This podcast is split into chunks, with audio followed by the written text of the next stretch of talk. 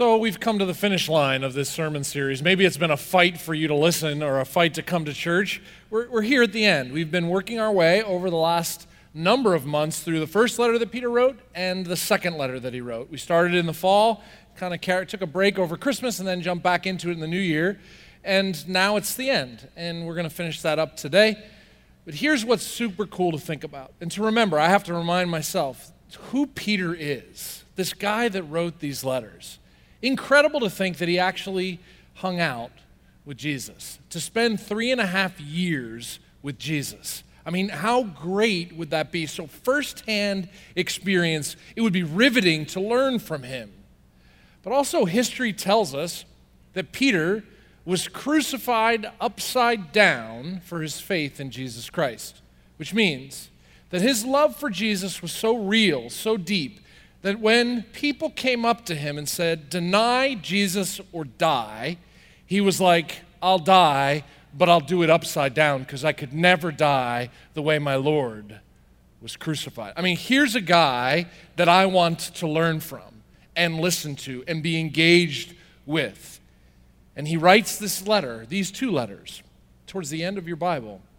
And his main purpose talked about this over and over again. Just a quick review is to give Christians like you and me confidence and courage in the face of difficulty, that we're going to face difficulty. He brings it up over and over again. We're going to face hardship. Don't be surprised by those hardship. That's a normal part of the Christian life. And he says that the genuineness of your faith will be tested when you go through difficulty. Because it's easy to say, I believe in you, Jesus, when everything's going really well and the sun is shining.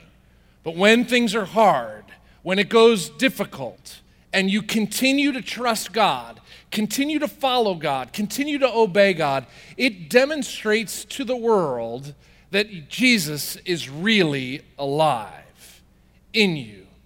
And, and Peter's talking about this and teaches this. And he also says, hey, when you come to know Christ, I want you to be holy children. Holy. And that's a word that in our culture we kind of go, I don't really, really want to be holy. Because isn't that holy means self righteous, judgmental, pious, super spiritual? That's not what it means at all. It means that I'm wholly devoted to you, that I recognize you purchased me that now I will serve you. I will be holy unto you. I will be devoted fully to you. I will obey you. I will trust you. I'm yours, Jesus. I'm genuinely yours. I will serve you and not myself. I will live for you and not myself. That's what holiness is. And it's, it's more about what you start doing, not what you stop doing. Holiness isn't I'm not going to smoke this, I'm not going to drink that, I'm not going to talk like this or watch that. That's not what it's about. It's about I will start to love you with my whole heart. And by loving you with my whole heart, it pushes out all lesser affections. He's inviting us into this kind of relationship. And he knows that when we live that way, wholly devoted unto God, that's how we become effective and productive Christians that make a difference in this world and we will receive a rich welcome into the kingdom of heaven. Peter's teaching this throughout these letters. He does something interesting. He says, Beware, in the end of uh, 2 Peter 3, he says, Beware, beware of teachers that are going to twist the truth. 2 Peter 2. Beware of teachers that twist the truth just a little bit, who use Christian vocabulary but don't use Bible doctrine. Watch out for them because when you twist the truth just a little bit, you lead people to a totally different person not the person of Jesus Christ in all his fullness. Beware of those people. He also tells us that one day he's going to come and rescue his children, and God is going to one day judge the world. And one day he's going to make everything right and new, and there will be no more dying, and we'll be with him forever. I mean, this is the teaching at the heart of what Peter says throughout 1st and 2nd Peter, and it's dense and it's compact and it's great. But if you're happy where you are, don't listen to anything if you're good, life's good for you, you feel comfortable, confident, everything's going well, or everything's going bad, but you want to live on your own, then don't listen to the Bible. Don't listen to teaching. Don't listen and read or hear any of this stuff. But if you're a Christ follower who wants to grow and you're not willing to settle for your life as it is today, then you lean into these truths and say, Holy Spirit of God, change me. Use the teaching of these letters Awaken them in me and grow me into your image that I might be effective and productive in this world for your kingdom. Peter gets this and knows this, so he wants to share it with us to help us. So if you have your Bibles, turn them on or open them up to 2 Peter chapter 3. We're just going to zoom into his last couple lines, which I think are both a challenge and an encouragement. 2 Peter chapter 3. And as you're turning there, just a, a little story about my wife and myself. So I, I met my wife when I was a sophomore in high school. She was a freshman. We went to the same church.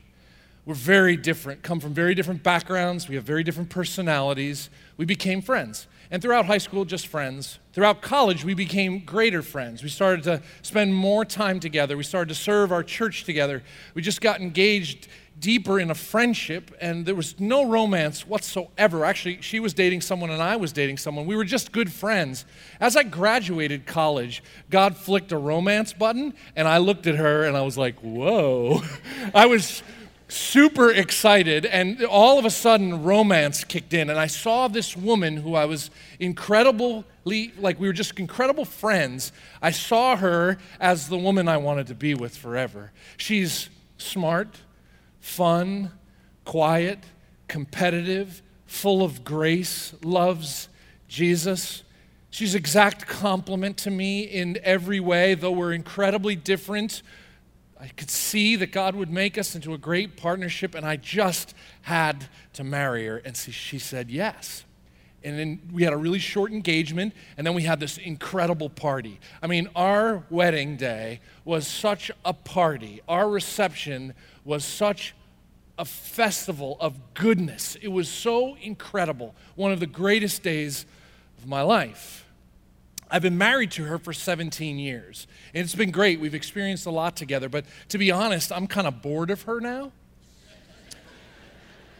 I mean, we've talked about everything. We've been really close friends for lots and lots and lots of years.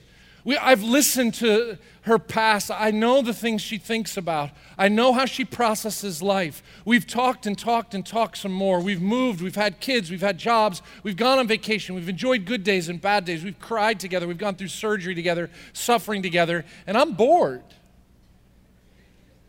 I mean, why would I talk to her anymore? I know everything. Why would I listen to her anymore?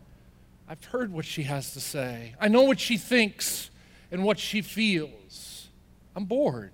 Oh, don't get me wrong. We're still married. We still coexist together.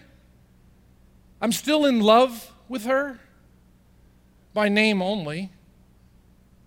But it's easy to just go, you do your thing, I'll do mine. Is that God's design for our relationship?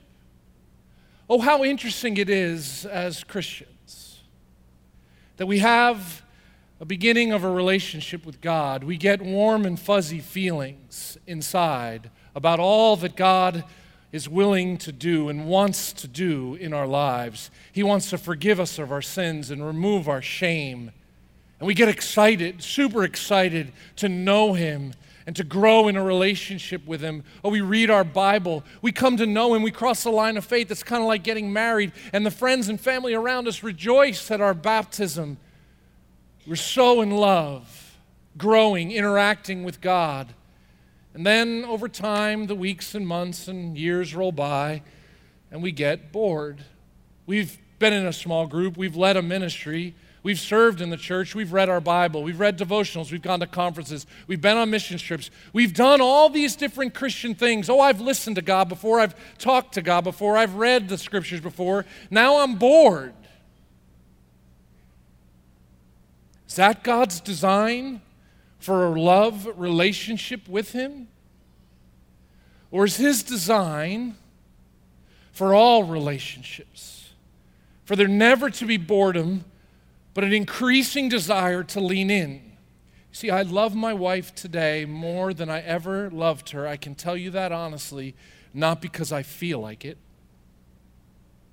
Not because I have warm and fuzzy feelings, though, sometimes. But because I lean in. When I don't want to listen, I listen. When I don't want to love, I love. When I don't want to serve, I serve. With God's help, I lean in and she becomes more and more beautiful to me. The moment I say I'm bored, I'm leaning out, what happens? Oh, we're married by name only. The same is true in our relationship with Jesus.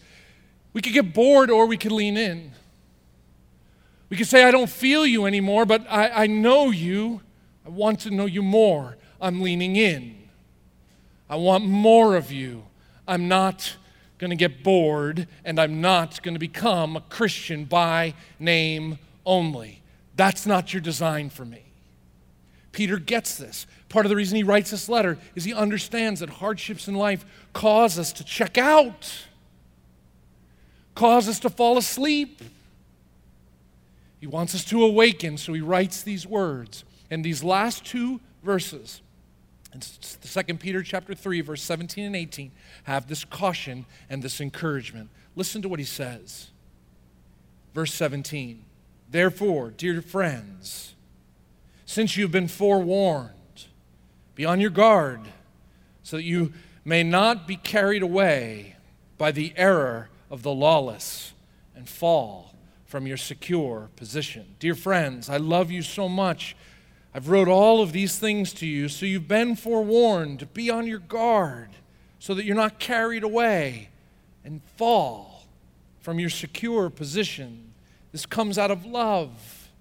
He's saying to Christ followers, don't be surprised by the difficulties you face, as if it's strange to you. Your Lord Jesus faced all kinds of persecution and difficulty, and he did it for the joy set before him, not for the moment. And if, follow, if you're following him, then don't be surprised that it's going to be hard. It's as if Peter's saying, if you want to fight to the finish, beware of black ice. Do you know black ice? Do you know what black ice is? It's that really thin cover that goes over the top of the asphalt where you can't even see it the blackness of the top blacktop comes through and it's just there. But if you walk across it, you won't see it coming and you will hit the ground so fast you will not know what happened. If your friend loves you, your roommate at your apartment building, they text you after they fall and they say, hey, be careful. When you go outside, there's black ice. And when you go outside, then you don't worry. You're very aware that there's black ice. And so you walk but you don't worry. It's as if Peter is saying to Christ followers, sons and daughters of the living God, beware of black ice. There are things you can't see that will take you out in just a moment. It'll happen so fast you won't even know. And throughout his letter, he says, Beware. Beware of the black ice of how quickly you go back to old patterns, old addictions, old lifestyles, old attitudes, old affections. Be careful because when you go back to those old things, you will slide out so quick. Be careful. Be careful of the dangerous false teaching that just twists the truth just a little bit, that you don't even notice it, but it leads you in a totally different direction than the living Christ. Be careful. He says, Be careful. When doubting comes, when trouble comes, when hardship comes, He knows us, and He knows that when hardship comes, it's easy to say, God, where are you?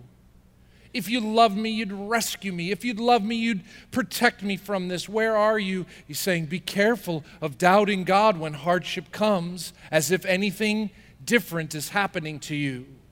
Be careful of falling asleep, of coasting along in this relationship, of just doing Christianity in name only, sleeping at the wheel, dozing off, being ineffective and unproductive. Beware of this subtle black ice. Stay grounded, sons and daughters in Christ. Stay grounded in truth. Stay grounded in the Bible. Stay grounded in community. Stay grounded, and you will not slip you don't have to worry. Walk with confidence. He goes on to say in verse 18 this word of encouragement, but grow in the grace and the knowledge of our Lord and Savior Jesus Christ. To him be glory both now and forevermore. This is the hard hitting, direct Peter who's rolled up his gloves to fight for Christians And he's saying, Here's the last thing I want you to know. Out of all the things I could say to you, here it is grow in two things in grace and knowledge of our Lord Jesus Christ. He's saying, Don't be content. Don't just do this when it feels good. Grow, keep growing, keep going deeper with Jesus. In Two different ways in His grace and in knowledge. So let me explain that to you. Grow in the grace of Jesus. Grace is what? Grace is getting what you don't deserve. We deserve God's backhand for being rebel children. Instead, He lets us live and gives Himself to us in the person of Christ. That's His grace. I don't deserve Jesus. I don't deserve it. And so I get to hear Jesus' name and I can put my trust in Him. I could choose to let it go and not believe in Him. But I choose to put my trust in Him. And here's what God does in His grace He makes me alive in Christ. He forgives me of all my sins. I don't deserve that. He puts Himself inside me, His Spirit indwells me, a seal, a deposit guaranteeing my inheritance. I don't deserve that. I don't deserve to be called a son or a daughter. But he gives me that title instead of sinner and enemy. He makes me a friend. I don't deserve his peace. I don't deserve his freedom. I don't deserve his forgiveness. He gives all of these to me as grace. It's a gift that I don't deserve. He's well pleased with me. I mean, this is incredible. My Father in heaven is well pleased with me. I am his beloved son, beloved daughter not because of anything I do that's good or don't do. It's because of who Christ is, that Christ was good in all his ways. And now, when I hide in Christ, Jesus, he sees Jesus and not me and says, You are my son, my daughter. I am well pleased with you. He protects me and provides for me and gives me exactly what I need when I need it. No more, no less. He gives me all of these things. I deserve none of them. He opens his ear to hear my prayers. He talks to me. He's willing to walk with me, guide me, comfort me, teach me. All of this comes by grace through faith in Jesus Christ. So, when Peter says, grow in this grace, what does he mean? All these things that God says about you, he says, grow in those things. Not that you could change your status, it's already given to you in Christ, but it's almost like He's providing you with a new set of clothes to put on every day. And you have a choice to grow. I am a child of God, I am a son or daughter of the King. I am redeemed. I am reconciled. I am at peace with God. I will wear these clothes. I will grow comfortable in these new things. I will push away the shameful voices that come my way that tell me I'm a piece of garbage. I will push away my doubts and fears, but I will robe myself in the righteousness of Christ and grow being comfortable in who you say I am, not who I think I am or who other people tell me I am. I will grow more and more confident as your son, your daughter. I am a prince, I am royalty not because of anything I've done, but because of what Christ has done for me. Grow in that, begin to get comfortable in that, walk in that is what He's inviting us to do. That we can live without worry because God will sustain us. We can live without shame because God's forgiven us. We can live without temptation because no, we know that God has the power to help us. We can live without fear because God is with me always until the very end of the age. This is growing in grace. Get comfortable in who He says you are and walk it out day by day. But He says, grow in the knowledge of Jesus Christ too. What does that mean? This is a holistic knowledge of both mind and heart. It's a holistic experience that's confirming and recognizing and understanding, becoming so familiar with who Jesus is. It's moving from a plastic religion to an intimate relationship. And that's mind blowing. the God of the universe wants an intimate relationship with you, not a plastic religion. He's not a fraud or a fake, and he doesn't want his kids to be frauds or fakes too. He wants intimate connection with you. This is incredible that this is what he wants. So as you grow in that, it's saying, I want to know who you are, God. I'm going to read your scriptures. I'm going to study the person and work of Christ in the Gospels. I'm going to lean into, learn more about who you are as if I could ever learn enough. As if I could read the Bible and know everything and pass a test. Yeah, right. How arrogant of you. Instead of saying, God, as I read the Bible, it is your living word that you promised you'll cut and chisel and change me as I lean into it. Oh, change me, grow me, show me more of who you are so that I know the real from the fake. Peter's saying, if you want to fight to the finish, relentlessly pursue Jesus. Relentless. See, we're relentless in pursuing a lot of things. But how many of us relentlessly pursue Jesus? Oh, I got the wife, so I don't have to pursue her anymore. I got the husband, I don't have to pursue him anymore. I got the job, I don't have to pursue him anymore. I got Jesus, I don't have to pursue him anymore. No, relentlessly pursue deeper intimacy with Jesus. That's the design God has for us. It's interesting that he couples grow in grace and knowledge because there's people that have grace, they've experienced God, they have felt God, but they don't know who He really is. And flip it the other way, there are people that know a lot about God, a lot of intellectual about God, a lot of theology about God, but they've never experienced His grace and His mercy. He says, Do them both. Grow in grace and knowledge because that is who I really am. I am full of grace and full of truth. Know my grace and my truth. Experience my grace and my truth. Pursue me. I'm so grateful that people come to Faith Church who have no relationship with Jesus. You feel welcome to come here and seek after Jesus. You come here and you may just be exploring Jesus. I'm glad that you're here. Really glad. Because if you seek him, you will find him. I'm confident of that because he's not far from any of us. I'm also glad that there are people coming here that are starting to walk with Jesus. You've come to know Christ, you put your trust in Him. What do you do now if you want to pursue Him? You start to open up your Bible, you start to ask Him to help you listen to Him, you start to talk to Him in Jesus' name, you start to obey Him and follow His commands. That's how you pursue Him. Some of you have been following Jesus for a number of years. What do you do if you want to pursue Jesus? I think one of the interesting things Jesus said in the Bible that we ignore in our Western culture, he says, You'll know who my disciples are by who obeys me.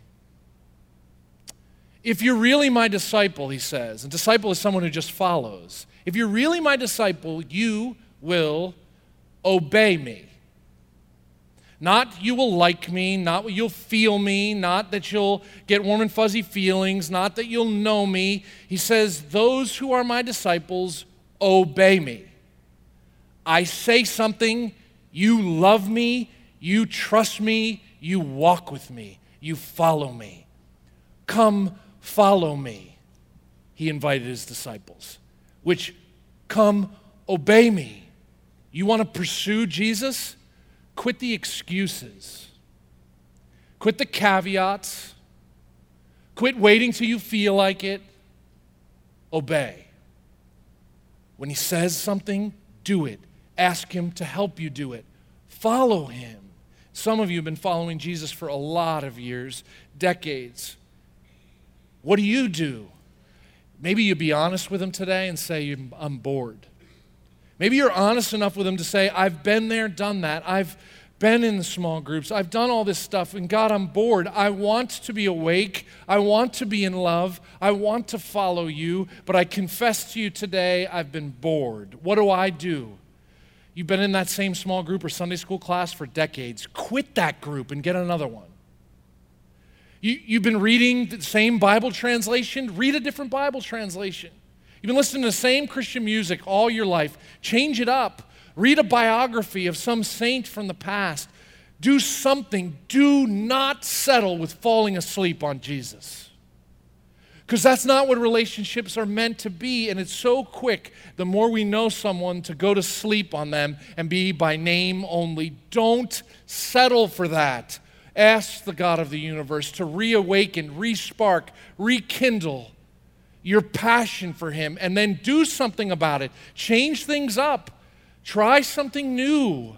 Jesus is the same yesterday, forever, but you can reignite a passion from Him by changing things up in what you read and what you listen to and what you experience, that you might serve Him. Renew your vow to Jesus today.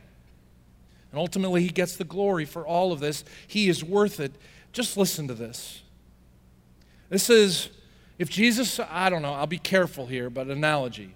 If Jesus was going to put an online profile of who He is and why you should fall in love with Him, this would be it. Jesus is the image of the invisible God, the firstborn over all creation. For Jesus, for in Jesus all things were created, things in heaven and on earth, visible and invisible, whether thrones or powers or rulers or authorities, all things have been created through Jesus and for Jesus. Jesus is before all things, and in Jesus, all things hold together. And Jesus is the head of the body, the church. He is the beginning and the firstborn from among the dead, so that in everything Jesus might have the supremacy. For God was pleased to have all his fullness dwell in Jesus, and through Jesus to reconcile to himself all things, whether things on earth or things in heaven, by making peace through his blood shed on the cross this incomparable Christ, and we're bored? This great I am, and we don't have fuzzy feelings? This atoning sacrifice for our sins, and we use excuses why we don't follow him? This is the living Christ. Beg God to reignite a passion for the living Christ in your heart. Can get past yourself and chase him. He is so worth it. Father, you have made yourself known through Christ. You've showed us in Christ your incredible love.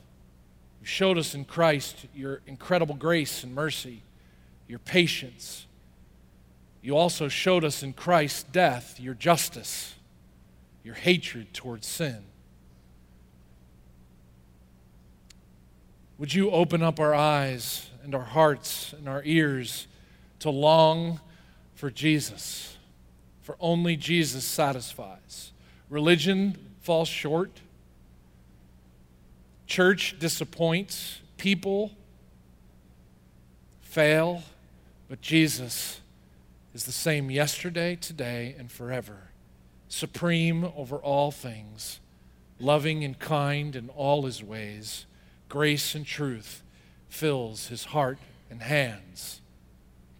So, living Christ, invade our appetites, push out our addictions, invade our leisure time and our hobbies, invade our bank accounts and our Netflix invade every aspect of our hearts so that we are so fully enraptured by you, everything but you will fall short.